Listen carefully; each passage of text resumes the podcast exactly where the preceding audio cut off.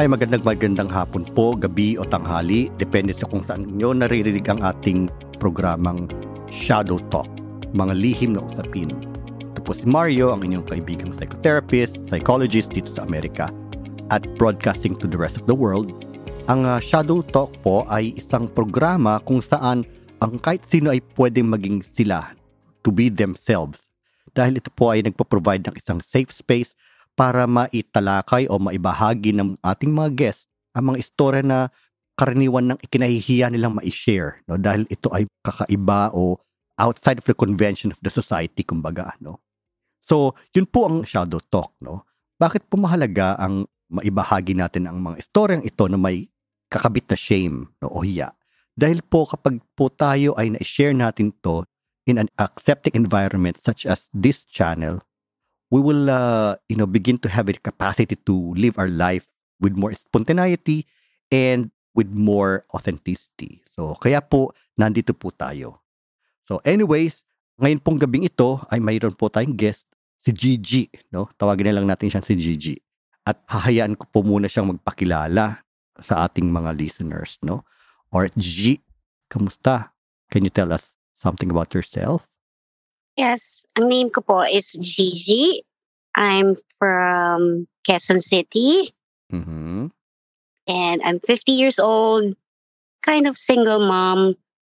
I have two boys. Aha. Yeah. I Mhm. see. Okay. So you live with your two boys, huh? I live with my firstborn Aha. only. I yes. see. And where's the other one? It's a long story. Okay, all right. He's with his dad? Not right now. He used to, but he had to come back here para mag-college dito kasi walang college sa kung nasan yung tatay niya. I see, I see. But he doesn't live here because hindi po kami close. Hindi kay close sa anak mo. Yes. I see. Okay. How do you feel about talking about this topic right now? Kasi I, I Ah, can sense that there's I'm a lot of hesitation. Okay naman sa akin. I'm just not sure kung ready yung audience mo. Baka bigla silang ma-shock. Aha, I see. Yeah. Right, I see. Because it's, like you said, sa intro mo, hindi siya conventional. Yes. Oo. Diba? Oo. We talk things here na hindi conventional Yes. and ganyan-ganyan. Oo. Hindi kami close. It's not that choice ko siya. It's just that nung nalaman kong buntis ako sa kanya, Okay. I wasn't happy. I wasn't ready to be a mom. Aha. Mag one year old pa lang yung firstborn ko. Okay. And then I found out na pregnant ako ulit. I see. Sa utak ko, wait lang. Yung panganay, hindi ko pa na natututukan, hindi ko pa na mold. Right. And yet meron na naman akong aasikasuhin. And I wanted things to be right sa firstborn. Meaning like, I want to give him all my attention, lahat ng pwede kong ibigay sa kanya, like ituro sa kanya. Hindi ko pa nagagawa. Tapos may manghihingi pa ulit ng attention ko. I can't. Oo. I actually thought of, thought lang naman, but I was scared. Right. Una sa Diyos, Oo. pangalawa, more on konsensya. Right. I asked my friend kung may kakilala siya, which is a nurse. Are you talking about a possible abortion Yeah, For I your- thought for- of that. for your second child? So let's summarize that, no? So how old are you, were you that time? Were you in your 20s at the time? I was in my 20s. I'd say latter part ng 20s. Okay. Because I, December, nag 27 ako. And then January, yung firstborn. So, I think mga six months pa lang yung firstborn. I found out na pregnant Okay. ako. So you were in your mid 20s, no? And then so Yeah. uh, naging mother ka, no? And then suddenly Yeah. like wala pang one year, you found out that you're already pregnant. So Yeah. maybe, you know, it's safe to say that you were overwhelmed that time. I was. Uh-huh. And also, sa family, yung panganay namin, nakita ko siya na she's weak. Like, alam ko na hindi mo naman kailangan porket panganay ka, you have to be this. Alam mo yun, wala naman talagang expectations. Pero kahit pa paano, may expectations tayo Sure, of course. sa mga panganay, 'di ba? Kasi Oo, panganay nauna oo. ka eh. Pero hindi ko nakita sa kanya yung yung panganay, yung magdadala sa mga kapatid or magga-guide Oo, sa mga kapatid. Oo. Yeah. She wasn't that. So, parang sabi ko, yung mga mali niya, yung mga hindi ko gustong nakita sa kanya, I have to correct it Oo. sa anak ko. Oo. So baga, no, you made a promise to yourself na this time around you will undo all those things na nakita mo sa anak mo, Yes. no? Yes, if I can, you know. And then yun nga, so parang siya nga hindi siya nakaget over eh, na meron siyang mga kapatid. I mean, I'm sure oh, at some point nakaget over siya. Pero, Are you talking Up- about your up- panganay? no, no, no, may, yung kapatid. Oh, your kapatid mo? Yeah, kapatid yeah, yeah. ko. Oo, oo, oo. So, yung panganay namin na kapatid ko is, oh, I'm sure nakaget over siya. I'm sure sa edad niya na to, alam niya may mga kapatid siya. It's just that, meron at meron siyang jealousy. Okay. Sumusulpot sa kanya yung, bakit si mama pinapaboran si ganito?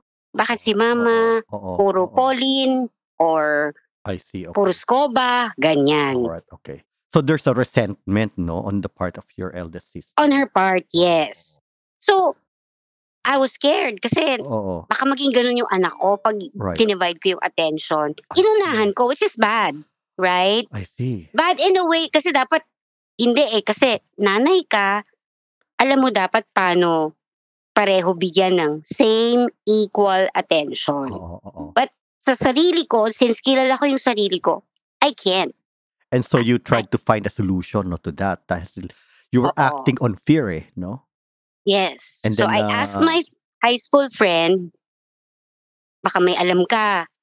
And then siya din sinabi niya rin sa akin, pare, wag ganyan. Okay.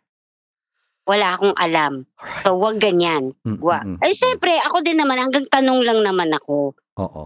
oo. Scared din naman ako to do it. Like yung Yes. To kill your child. abortion. Yes. Aha, aha. Kasi may takot tayo sa Diyos. Aha. in the first Okay, right. ako at that time hindi ako church goer but syempre I have my faith and may takot din Oo. Ta- Yeah. takot Sure. mostly and Oo. then alam ko yung guilt lalabas yan eh in Yes, some way eh, di ba yes. susulpot-sulpot yan and then baka masira ang ulo ko doon so yeah pinustro ko yon pero sinabi ko rin sa sarili ko well itutuloy ko pero I'm sorry. Hindi ko siya bibigyan attention. Sino yung pang-una, pangalawa? pangalawa. Okay. and then pinanindigan ko yon meaning like hindi ako nag-effort. And nung time na yon bago siya dumating meaning like bago ko siya pinanganak meron ng help sa bahay. May kasama na ako sa bahay. Right, right, right. And then, syempre, nung dumating na siya, I don't really have to like wake up in the middle of the night to Mm, feed him because someone is going to do that for me. Oo. So, yun. Kumbaga, naging convenient yung decision ko na hindi talaga siya bigyan ng attention. oo. Hindi siya kausapin. Ganun. Ah. So, we're never really close. Okay. So you were never really close, no? From the point of view of that child, of the second child, I could imagine that he Mhm. felt very rejected, no? I think so. And I was prepared for that. Pinrepare ko yung sarili ko for Oo, that. Oo, oo. I see. In what way? Decision What would you prepare yourself for what? prepare myself na kung hindi niya ako kausapin, kung isumpa niya na ako as early as nagka isip siya, meaning like, alam mo yun, nakaka-reasoning na siya and all that. Oo. Nalaman niya na na ganito pala, ba't hindi ako mahal? And i-hate niya ako for that. I'm prepared for that. Okay. Because I did that. Diba? I did that. I made him do that. Kung ano man yung mafe-feel niya sa akin. Okay. So you're Binig- taking Ako nag, nagbigay ng reason Oo. for him to hate me. Right. So you're fully aware na someday, no, he will have this, you know, yung natural reaction towards you as a Mhm. mother who kind of like rejected him. Okay. So I'm curious. So now he's back in the Philippines, right? And he's Mhm. studying, Mhm. no? When was the last time you saw him? December 24. December 24, I see. And how old is Mm-mm. he now? 21. He's 21, I see. Paano yung naging interaction niyo nung December 24? How is he towards you? Wala, kasi hindi ko rin siya kinausap eh. So, Pasko, hindi kayo nag-usap. He was just here. He was there Andi in your na, home. yeah. Yeah, And then you didn't talk to him? I did not. I see. Sino-sino mga tao sa bahay ng time na yun? We were just three here. Yung firstborn, siya, and me. Tapos hindi mo siya kinausap. No. How did that evening ended? I wasn't feeling well then, so I went to bed early. And you, And did, then you didn't talk to him at they- all. I did not. Why did he go there? Yung firstborn ko, in-invite siya. And sabi ko, okay. Gusto nung firstborn eh. Gusto nung kapatid niya eh. So, How, pumayag ako. how is the relationship ng firstborn tsaka yung pangalawa? Oh, they're good. They're good. They have a good relationship. Because, hindi porket ganun ako towards him. Yung firstborn ko, palaging may reminder yon. Firstborn, birthday ng kapatid mo. Binati mo na ba? Ganun ako. Wala akong sinisiraan. Wala akong sinasabing masama. Pero yung reminder na may kapatid siya, alam niya yon. Alam niya, alam Oo, niya. They have a good dyan, relationship. They have a good relationship. Yeah. So he's aware that he's... They you have a know- good Yeah, yeah, yeah, yeah. Okay, Oo. all right. And when the second, yung bunso, bale, bunso, kasi dalawa lang naman sila. Oo. So yung bunso, matagal yun wala dito sa Pilipinas. Kasama niya yung tatay niya before sa okay. abroad. All right. Kahit na ganon, nag-uusap sila nung firstborn. Yung magkapatid nag-uusap talaga even before. Yes. All right. Okay. Yes. Yeah, yeah, yeah. Okay. Wow. So, Yeah. when was the last time na nag-usap kayo ng pangalawa? Siguro bago siya nagstay sa tatay niya, eh, hindi like talaga usap. More on like, bilan mo ako ng ganito. Aha. Like may uutos. But other than that, I keep quiet lang. Okay. How do you feel right now talking about this? Right now, at this very moment. How are you feeling right now? Honestly, wala. Maybe kind of scared yung for mga judgment ng tao. But other than that, it doesn't really bother me. I see. Because choice ko siya eh. So pinaninindigan ko siya. Mm-mm. And ako kwento ko rin kasi to, pinapaalam ko to sa mga close friends ko. Alam to ng parents ko, Right. alam din ng mga kapatid ko. Oo. Hindi nila naiintindihan probably yung reasoning ko behind it. Yung mommy ko, mm, siguro dahil anak niya ako, pipilit niyang intindihin. Oo. Pero, wala. I see. Okay.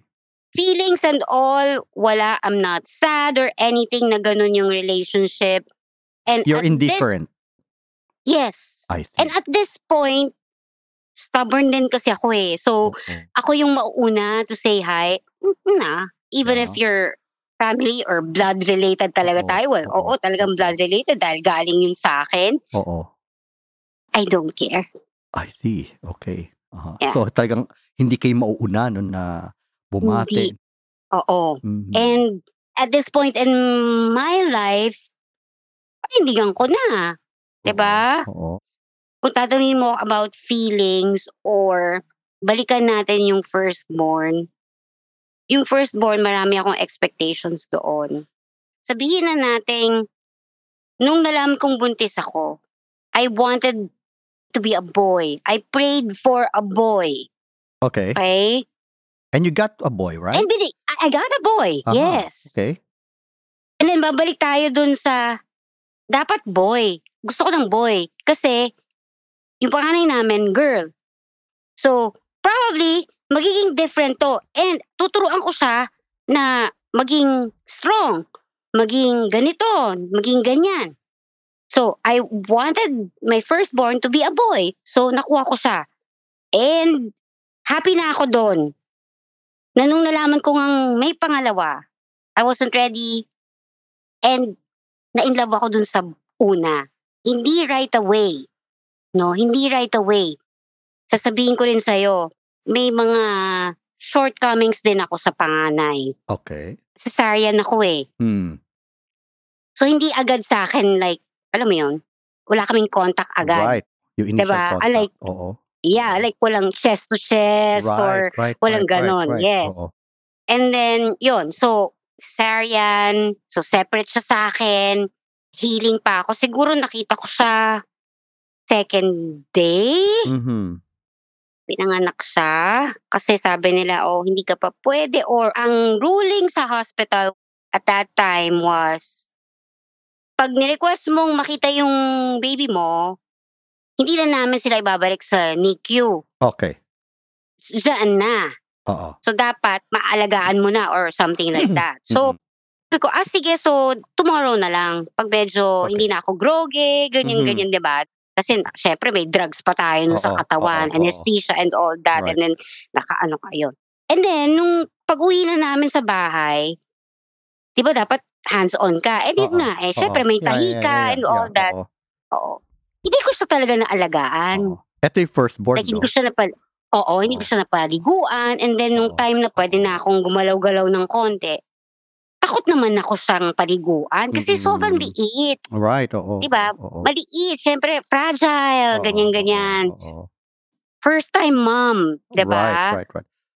I wonder, meron bang And then- nagturo sa'yo that time? You know, like about mothering? Did you get enough support? You know, resources, I mean, like yung mga kamag-anak na tinuruan ka, hindi, ganito talaga yan.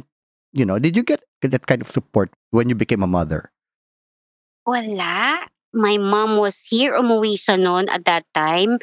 So, mostly siya. Pero, nung one time na yun na nagreklamo siya, yun nga, parang nag-aaway pa nga kami ng mami ko noon. Oo. Sabi niya, anak mo yan, dapat alam mong paliguan yan. Yun lang yung sinabi niya right, sa akin. right, right. I see. Okay. Ah, Dapat alam ko, hindi- wait lang. Oo. Diba? diba? Dapat alam ko, wala naman akong anak before. Mm-mm, mm-mm. Right? I see. So yun, and then, after that, ayun, inalam ko siya. Inalam ko. On your own. yeah, on my own na. Pero it's just uh, interesting na, you know, your mom supposedly, dapat tinuruan ka nun eh, na eto, ganito, Yeah. ganyan, ano. But that kind of transmission of knowledge was absent, Yes. no? Mm-mm. So in a way, siguro na feel mo rin that time na ano na parang napabayaan ka rin, di ba? yes. Kasi, kung tutuusin naman, nung time din na yon wala naman din yung mom ko dito. Oo. Paalis-alis siya. Oo. Umuwi lang siya nung, nung nalaman niyang pregnant ako. I see. Okay. Alright. So that time, no, talagang we can see siguro, no, na sa history mo din, personal history mo na your mom was kind of like neglectful din, no? We're just describing the kind of experience you had just for that situation, no? I'm not saying that I'm judging your mother, but, you know, we're just trying to describe how you experienced your mom that time. And you kind of agree that she was neglectful, right? She was kind of, and honestly, marami din akong resentment sa kanya. Yeah, yeah, yeah. Seems like so, yeah. Uh, the So, yeah. sad part is, I found out yung mga feelings na ganito na latter part pa ng buhay ko. Alam mo yun, like yung realization ng eto pala siya, or yung tracing back lang, bakit ako ganito, Oo, bakit oo. ganito ako makipag-interact sa tao, Right, right, bakit ko right. ginagawa tong mga bagay-bagay na to. Right, okay. Kasi yun nga, no, dinescribe mo the way you interact with people, no? You tend not to initiate any contact. Yes. All right. And I can imagine that it's because of some kind of fear that if you make Yes, an eh- initial contact, and mostly kasi yung mga, yung fear natin is rejection eh. No? That when we initiate Yes. contact, we get rejected. And so, we would rather, kumbaga parang ah, not initiate it because we're trying to protect ourselves from experiencing so much pain. Mhm. What can you say about that? Totoo yan. And also, maraming, I would say, trauma. But, yung mom ko din kasi, hindi naman siya absentee mom. It was just, yung time na yon she was working, she had her own business. Oo. from morning, siguro 8, sabihin na natin, pagkapasok namin, andyan pa naman siya. Pero pag uwi namin, wala siya. Oo. From school, uwi kami from school, wala siya. Pag dumadating siya, either tulog na kami. Gigi, you said that ano, hindi naman siya absentee mom, no? Pero she might be physically present but she was emotionally unavailable. Oo, kasi meron din kami kasama sa bahay eh. So, Oo. more on like yung pag-aalaga, hindi niya yung ginagawa. I see. Okay. O, although, meron siyang binibigyan ng pag-aalaga pa rin sa amin, like cooking breakfast, ganyan. Oo. Pero more on like rules, dun siya sa rules. Parang she sets the rules, no? Pero Yeah. alam mo, parang ano eh, no? It gives you a cold feeling kung puro rules lang eh, no? Walang mothering talaga, no? Yes. Oo. Oo, oo. More on like, alam mo yung, ito ha, nakakatawa or weird or whatever. Nagkaroon ng time na meron siyang, alam mo yung ice cream bell? Right, right, Yung right. bell. Oo. Meron siyang ganun. In-implement niya yon. Pag narinig nyo tong bell na to, pag kinalembang ko tong bell na to, dapat pababa na kayo dahil breakfast na. Aha. Wow. Yes. That reminds me of ano, yung kay Pavlov, yung dog. No? Oo. si Pavlov kasi listeners no he was a, a psychologist before no he's a behaviorist and uh, yung experiment sa dogs no na no in psychology we call it conditioned response so binibigyan ng pagkain pag nagbibel no I'm talking about Pavlov so even in the absence of the food kapag narinig ng mga aso yung bell nagda-salivate sila because it's a conditioned response nakabit na yung experience doon sa sound so just to segue no like you Yeah. know, to give uh, our listeners more background on that, no? Yung bell.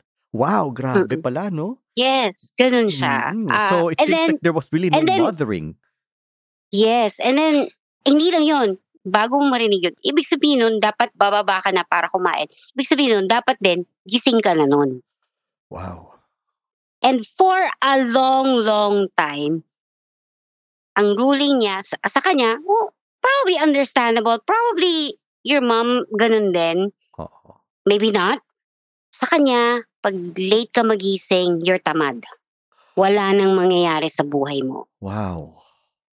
Yes, so nung college ako, siyempre may puyat days ka, 'di ba? Oo. Aral ka na hanggang madaling araw. Aha. And then babawi ka na lang pag tapos na yung mga exam. Yung sister ko, kailangan niya pa sabihin sa mami ko na, hayaan mo siya matulog, puyat yan. Mm-mm.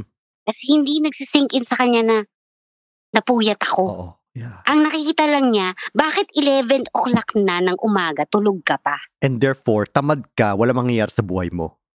Yes. Wow. Those words are condemnation, no? Para kang sinumpa. Yes. Every time that, you know, she sees you na nakahiga dyan, dahil pagod ka, no?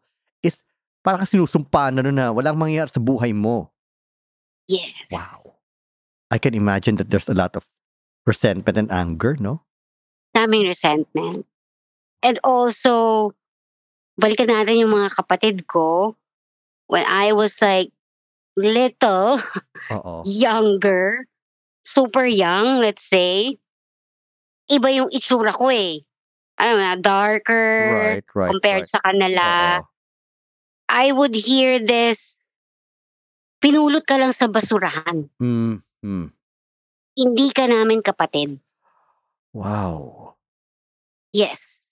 And it stuck with me. Oo. So every time may visitor sa bahay, every time ka mag-anak, whatever, hindi mo ako makikita sa mix na yun.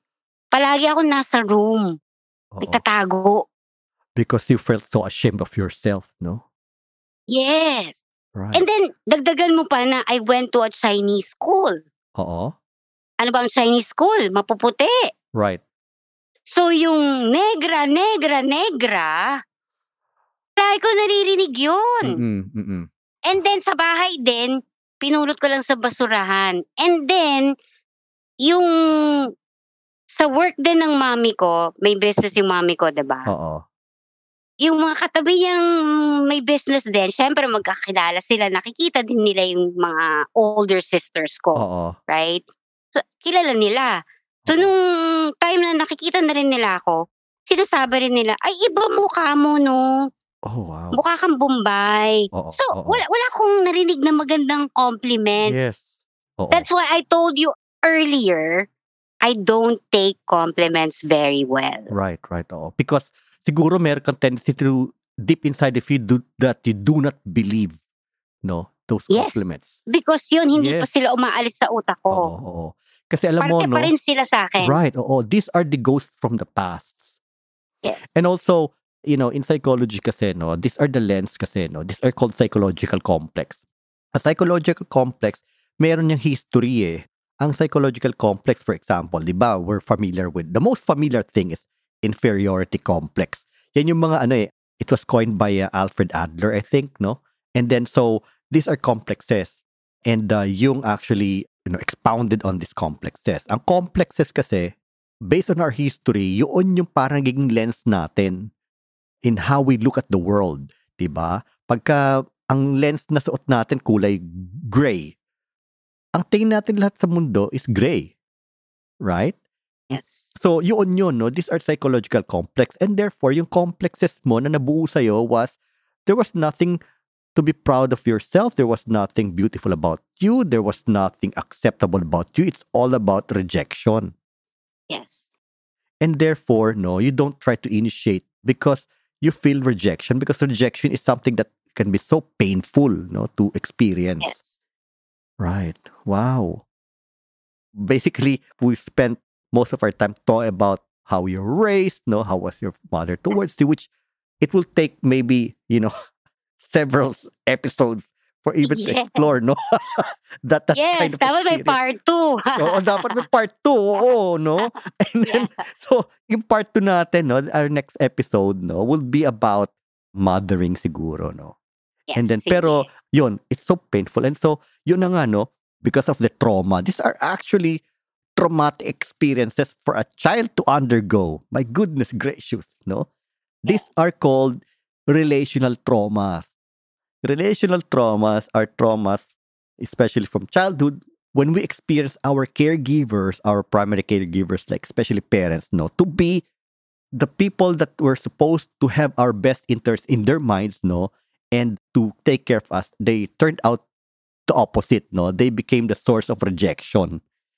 And so these Yes. are relational traumas, no? And that's what the therapy is for, no? I mean, a lot of times, or most of the time, it's these relational traumas that brings people to a psychotherapist, right? Oh. Okay. So now you don't take compliments well, right?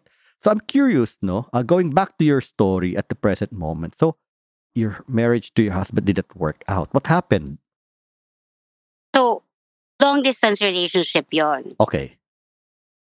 He had to work abroad because, yun na nga, we were expecting a second child. Uh-huh.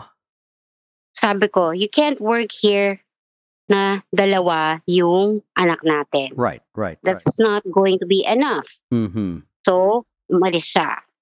Ako rin naman nag-push. Okay. And alam din niya yung urgency and yung reason ba't kailangan niyang umalis, 'di ba? Oo. So, mostly ganun. Nagpunta rin kami sa kanya. Binisita namin siya. We actually could live there, but I chose not to. Oo. Na together as a family, ha? Oo. Oo. Pwede, pwede, pwede. Pero hindi ko kasi type yung lugar. Okay. Maarte lang siguro din ako. Siguro hindi lang din ako makapag-commit na doon ako mag magbuhay right, or right, right. tumira Oo. full time. I just don't see myself living there. Oo. So it So I became was, a long uh, distance relationship. Yeah, it became a long distance relationship. So, hu- well, huling punta namin doon, kasama ko yung dalawang bata. Pero ang arrangement was, ang uuwi na lang is ako and the firstborn. Okay. Iiwan na doon yung pangalawa, Yeah, yung yeah, bunso. yeah, yeah. Yes. Para more on like, oh, hati tayo. Okay. Right. hati right, tayo, right, di ba? right. Yeah, Oh, yeah, para yeah, naman may say ka rin. Para nasa mo rin yung mag-alaga ng bata. Right. So, yun. Okay naman for a long time, no? I was faithful, ganyan. Siya lang din yung mundo ko, ganun. And then, mga anak, Mm. ganyan. And then, syempre, lum- lumalaki na. And then, nagkaroon ng K-12 naging K to 12 na. Okay. Inabutan yung anak ko. Aha. So yung school niya at that time, walang K to 12 pa. Okay. Hindi pa nag-offer. Right. So, sabi namin, ah, okay. So, syempre, maghanap ng ibang school, diba? Mhm. Ay, gusto ko siya sa magandang school. Kahit pa paano, like, hindi public or Oo. magandang school. Nag-email sa akin yung aking asawa. Okay. Sabi niya, bakit hindi na lang sa ganito? Pangit na school. Mm-mm. Bakit hindi na lang sa ganyan? Hindi ko kaya Oo. ang sagot niya. Parang nag-give up na agad siya. Right. I did not like that. Okay. Kasi, ang sa akin is, ikaw, hindi ka rin nakatapos. Oo. Yes, nakapag-vocational school ka, whatever. Tapos yung anak mo, ide-deprive mo sa ganito. Yun yung start. Right. For me na, nanlamig ako sa kanya. Oh, okay. Kasi ang ano ko naman dyan, pag galit ako sa'yo or may something ako sa'yo, hindi kita kakausapin. I see. Ililimit ko yung interaction ko sa'yo. Oo. Kasi, kilala ko yung sarili ko, baka kung ano pa masabi ko sa'yo. Pangit naman. Oo. So, wag na lang. Hindi na lang kita kakausapin. Oo. So, nagkakaroon ng, So, hindi ko ng cut-off, no? Kina-cut off mo lang Yes. sila. See. Kina-cut off ko na. Oo. Kasi una, ayoko rin i-deal yon. Stress kayo sa buhay ko. Don't give me stress. Alam ko ang stress. I Oo. am aware Oo. sa mga stress na yan. Oo. Oo. So, oo. kung ikaw dadagdag ka pa sa mga stress ko, no. Oo. Ako na magpuputol nun. Oo. Kasi Oo. may enough na akong stress to deal with. Right. Huwag kang dumagdag sa akin. Oo. Hindi kita kakausapin. For a long time, it stopped. Nagre-respond ako sa kanya. Email lang. Hindi na ako nagsasabi ng I miss you, ganon, or I love you. I don't know, I'm not sure kung ilang years na hindi ko siya kinausap. And then, umuwi siya, mm, 2018, Aha. something.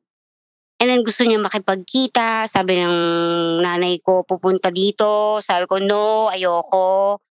Doon tayo sa isang place, doon sa bahay ng kapatid ko. Oo. Doon. Nung nakita niya ako, gusto niya akong hawakan. Okay. Ginanong ko siya. Stop. Okay. All right. No. You don't even want to Don't. have any physical contact, ha? No. I see. Why? Why? Because wala na akong feelings. Aha. Okay. Wala na akong feelings. May mga na-realize na ako sa relationship namin. And, yun, balikan natin yung sa anak ko. Dinedeprive mo yung anak ko. Oo. Nag-give up ka na. So, isa na yon strike one. Mm-mm. binalikan ko na lang yung mga strike strike one before which was pag galit siya nasasampal niya ako napapalo niya ako anywhere So there was physical violence, no? Hmm? Wow. which at that time sa akin okay lang kasi mahal ko tong tao na to eh I was blind I was blind Mario Okay. I I wouldn't even say blind probably stupid And I think, no, Gigi, to your credit, kasi wala kang point of comparison how a, a healthy relationship should be like. Yes.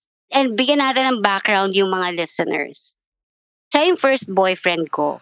There you go. I was 15, he was 22. Aha. Magkasama kami sa church before and mahabang storya. Oo. Hindi oo. ko alam kung may oras tayo, pero kind of a background para maintindihan ng mga listeners. I wasn't even his first choice. Again, no? The pattern there. Yes. And ask me, ask me who was the first choice. Who was the first choice? My third sister. Oh, wow. So you were just the second choice, no? You were the second Yeah. fiddle. Oh. Yes. Kasi tinurn down siya nung kapatid ko. And then, so ikaw na lang. So sabi niya, he chose me. And I was 15. Aha. And yung binanggit ko rin kanina, balikan natin na may mga realizations ako na sana maaga kong nalaman, Right. na-realize. Later pa, actually, itong pandemic. And also to validate my reasoning dun sa pag-decide ko na, okay, ayoko na nito. Let's stop na. To justify it, Uh-huh. I was 15. What do I know about love? Exactly, yes. That's what, you know, you Diba? said like, you don't have any point of comparison. Yes. What do I know about love? Yes. May itsura siya. Oo, may tsura yun. Yeah, may itsura siya. Pinakita mo sa akin picture So- kanina nung ex mo eh, no? So, Yes. you know, may, may tsura So, sa- talaga. Yes. And then, babalikan natin ang inferiority at low self-esteem. Yes, yes, yes. ba? Low self-confidence, babalikan natin yun. May Oo. itsura siya, gusto niya ako. Mm-mm. So siguro, siya lang ang magkakagusto sa akin. Yes, totoo. So, I was content. Or I settled. Oo.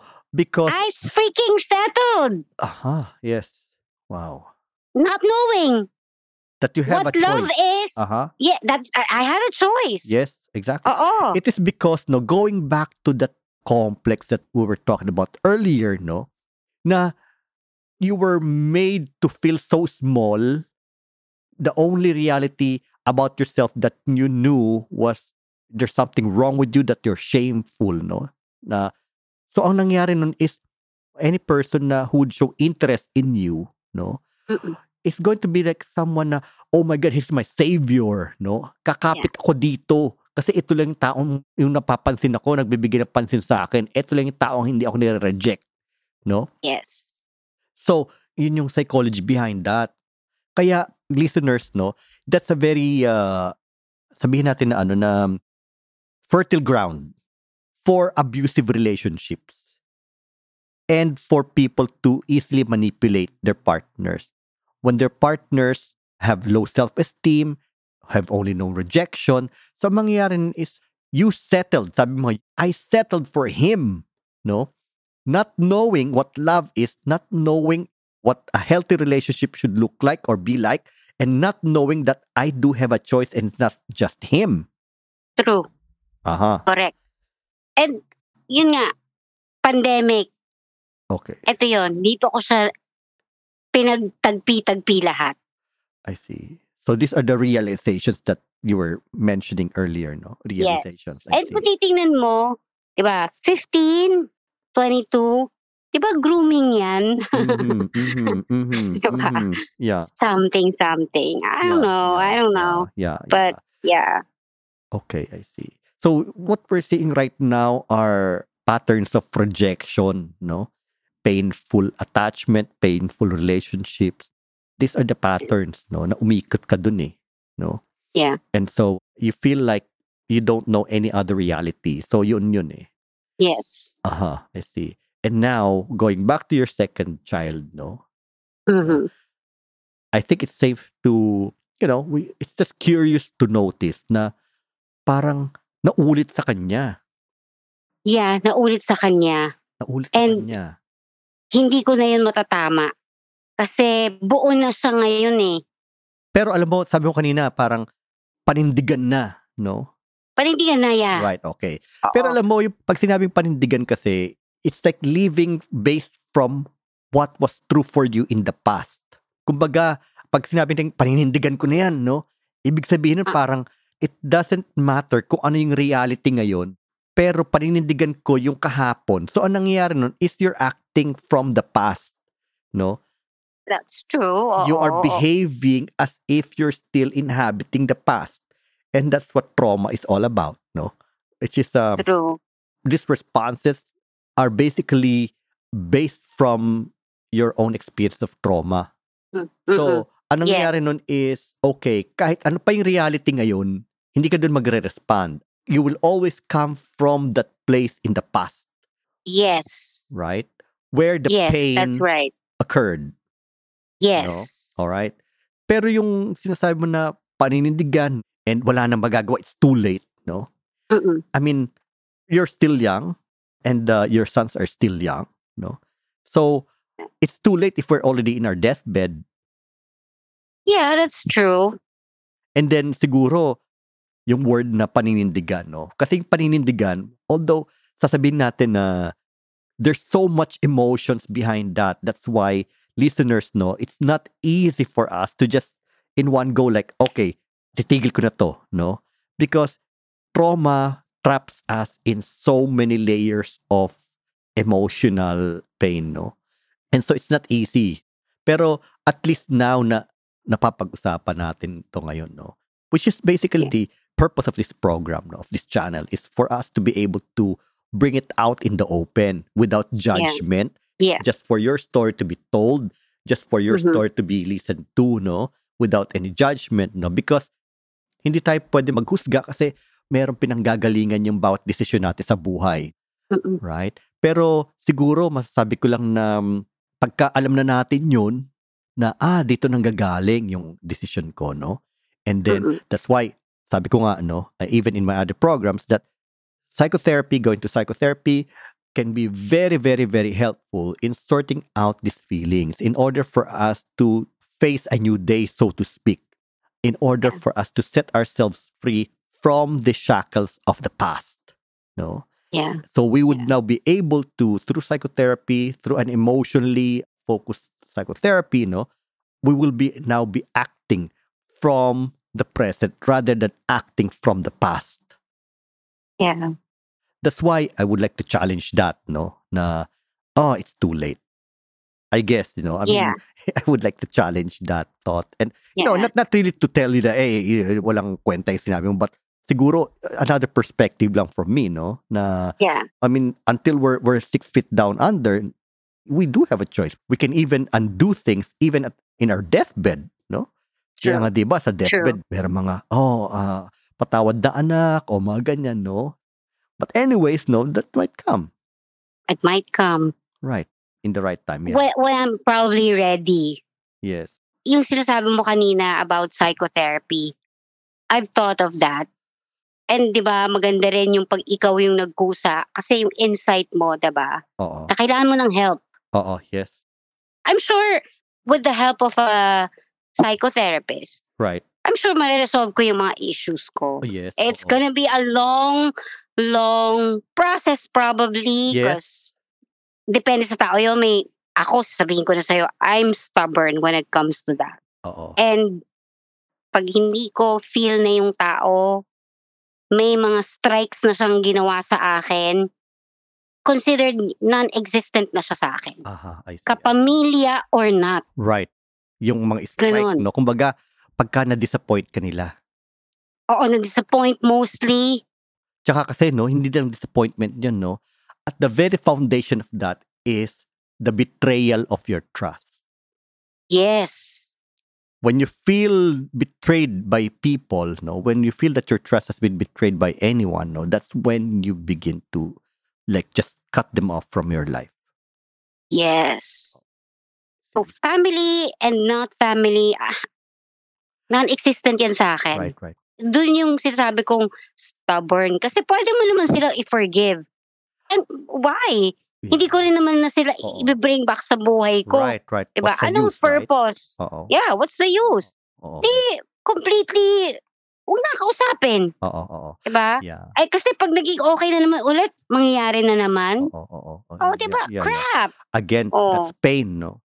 These are actually defensive maneuvers, no? Psychological Mm. maneuvers natin, no? For us to shield ourselves from pain. And not only pain, overwhelming pain, Yes. which is what trauma is all about. Trauma is, uh, for example, no? Para kang 220 volts na ang capacity lang ng kable, 220 volts. Pinasukan mo ng 10,000 volts yan. Sasabog yan, no? Correct. And that is what traumatic experience are, no? Yung 10,000 volts na yon. So, nangyayari niyan, ma-overwhelmed, no? Yung nervous system natin, ma-overwhelmed yung, yung psyche natin, no? So, we would rather shield ourselves from experiencing the surge of that 10,000 volts again. Yes. Kumbaga, napaso na tayo sa kaldero, bakit pa natin nahawakan pa uli, right? No? Correct. Pero what psychotherapy could do is for us to not avoid touching that, you know, yung pot na mainit, no? But for us to use a pot holder this time, Yes. right? That's an analogy, no? Or what psychotherapy could do, no? Instead of experiencing the 10,000 volts by revisiting these stories from the past is well modulated siya. Kumbaga, hindi na enough for you to really burn, no, get burned. Yeah, yeah. Right? Okay. Well, yeah, I mean, um, basically this episode is about relational trauma. Yes. Okay. And again, I'm pretty sure that we're going to have a second episode because I'm curious what happened, no, when you were, sabi mo nga, no, na nagkalayo kayo nung ex-husband mo, no? And then what happened that time? What happened sa'yo that time, no? Of course, syempre, may mga pangailangan din tayo, physically, no? Well, yung sinabi ko kanina, alam ko nabanggit ko yung faithful naman ako sa kanya. But Oo. for a time, babalikan natin yung, sabi ko nga, first and only boyfriend. And then 10 years kami as boyfriend and girlfriend. And then nagpakasal. Oo. Diba? So siya lang. Oo. And nagkaroon ng time, long distance relationship. Yung marriage namin was long distance, ganyan. Right, right, right. Sabi ko sa sarili ko, ito na ba yun? Yeah, yeah. Yun. Oo, oo. So, I tried nung, yun na, may asawa na ako. I tried to experience other things. Oo. Kasi, kailan ko siya gagawin? Mhm. Ano yung trinay mo? Tinay ko na this, ginawa ko siya more on for validation. Self-validation, no? I Yes. think I know what you're getting at. You Yeah. tried hooking up with other guys. Yes. Alright, okay. Other than your husband, no? Yes. Okay, alright. So, nakipag-hook up ka sa mga guys, no? Yes. Nag-ano ako sa mga chat-chat, alam mo na, Oo. mga gano'n, Craigslist, mga Oo, ganyan. Oo, oo. Only because yun nga, sabi ko parang, eto na yun, eto lang yung matikman ko for the rest of my life. Right. Paano na yung iba? Mm-mm, mm-mm, Diba? mm-mm.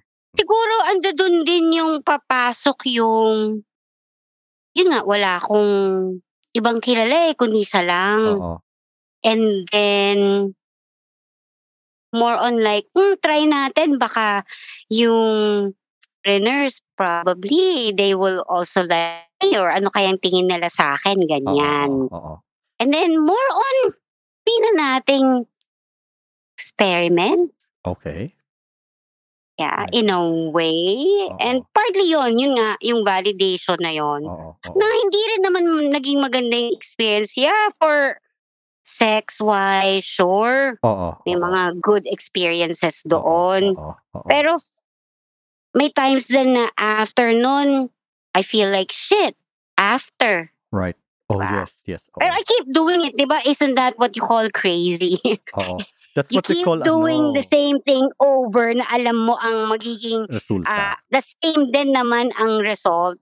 supposedly merong sinabi daw si Einstein na ganyan no na the definition of insanity is you're expecting a different result but Different- you keep on oh, yeah. doing the same thing over and over again No. Yes, Oo. yes. pero in psychology there's a thing no Freud called it as repetition compulsion and also again going back to the need no for Mm-mm. self-affirmation no? Because of the trauma that we experienced of rejection and we were made to feel like there's something wrong with us. So by connecting with these people who gets interested in us either sexually no? Or solely sexually or maybe even more no? So makikita natin dun yung parang pattern dun sa husband mo na na tipong oh binigyan niya ako ng attention so I must be Mm-mm. you know hindi hindi ako ganun kahihiya hindi ganun kapangit no?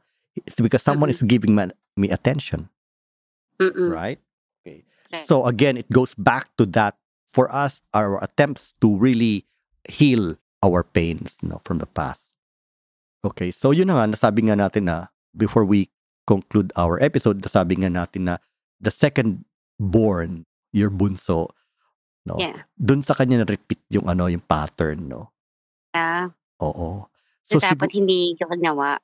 oo pero Yeah. yun na nga it's not too late Yeah. No. That's true. it is not too late. You have the capacity to undo, no? And sabi nga natin na that is uh, the intergenerational trauma, eh, no? And then passing on the pain to your child. So the intergenerational trauma can be stopped in your current situation, you know, in the here and now. So you do have a choice. True. And also, yeah, and also like for example, yung sinasabi mo na paninindigan. Mm-mm-mm. Ang mangyayari lang noon, pagka na- pinanindigan mo yun at nagmatigas, no, isang tao, hindi lang ikaw, actually marami, no. Pag pinandigan mo yan, ikaw din ang talo. True. Because like what I said, if you say, paninindigan ko na, magmamatigas na ako, we are actually coming from the place of pain from the past. I like what I said because that's exactly what traumatized person does. Yung nagmamatigas sila, no? They cannot respond to the reality of this moment. Mm-mm. They always get trapped. They act as if they're still in that. Para siyang PTSD. PTSD is a kind of trauma, but uh, not a relational trauma because relational trauma, like what we're talking about, no, all throughout this episode, based from from all the things that you've said here, Gigi, that's something that can have a very, sabihin natin na ano na um, far-reaching, no, far-reaching and deep effect on the psyche of a person. But again, no, it's not too late.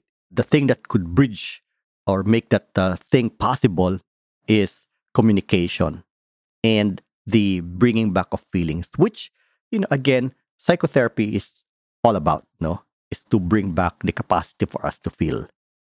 Okay, so Gigi, thank you so much for telling your story. But before we end, I just would like to know, no, right now, how does it feel to be able to tell this story to a larger audience?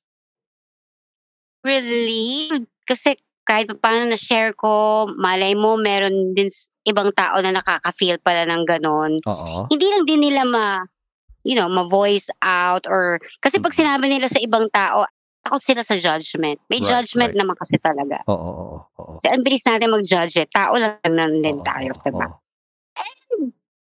Yeah, relieved in a way and takot din kasi nga may judgment. Oo, oo. Pero okay lang. Pero don't worry, Gigi, kasi wala namang comment section to eh. Ah, okay. Wala ba? Oh, good. So, kung may judgment sila, sa kanila na lang yun, no? Sa kanila na lang yan.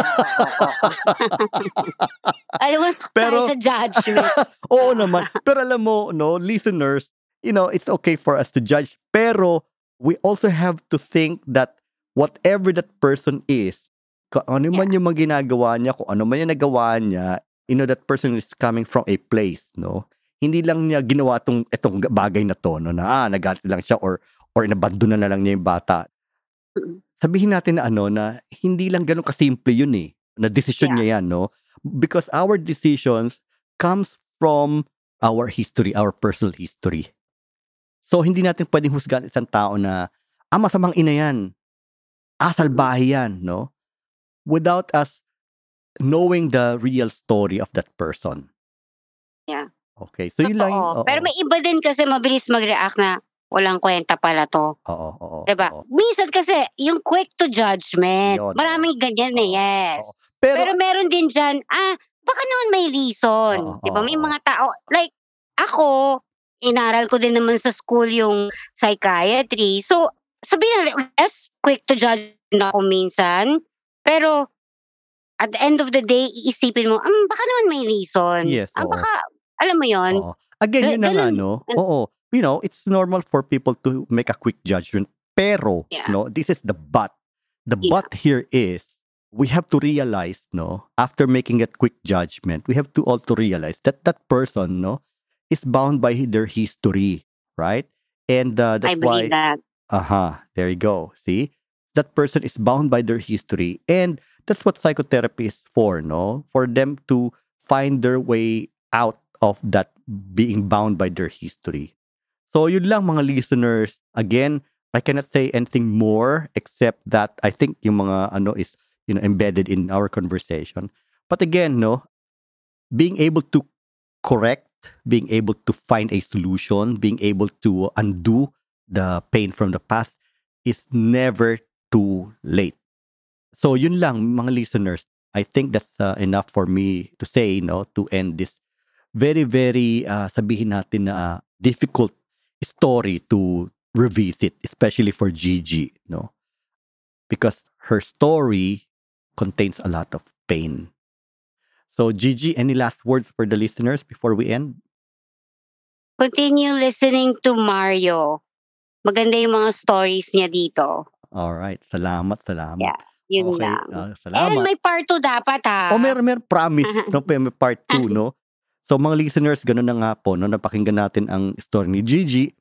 Again, ang, ang masabi ko lamang, you know, even if we are, you know, bound by our history, no? sabi ko nga, and bound by our psychological complexes that affects our decision, it's not too late. No, there's a way out of that, and that way is through psychotherapy.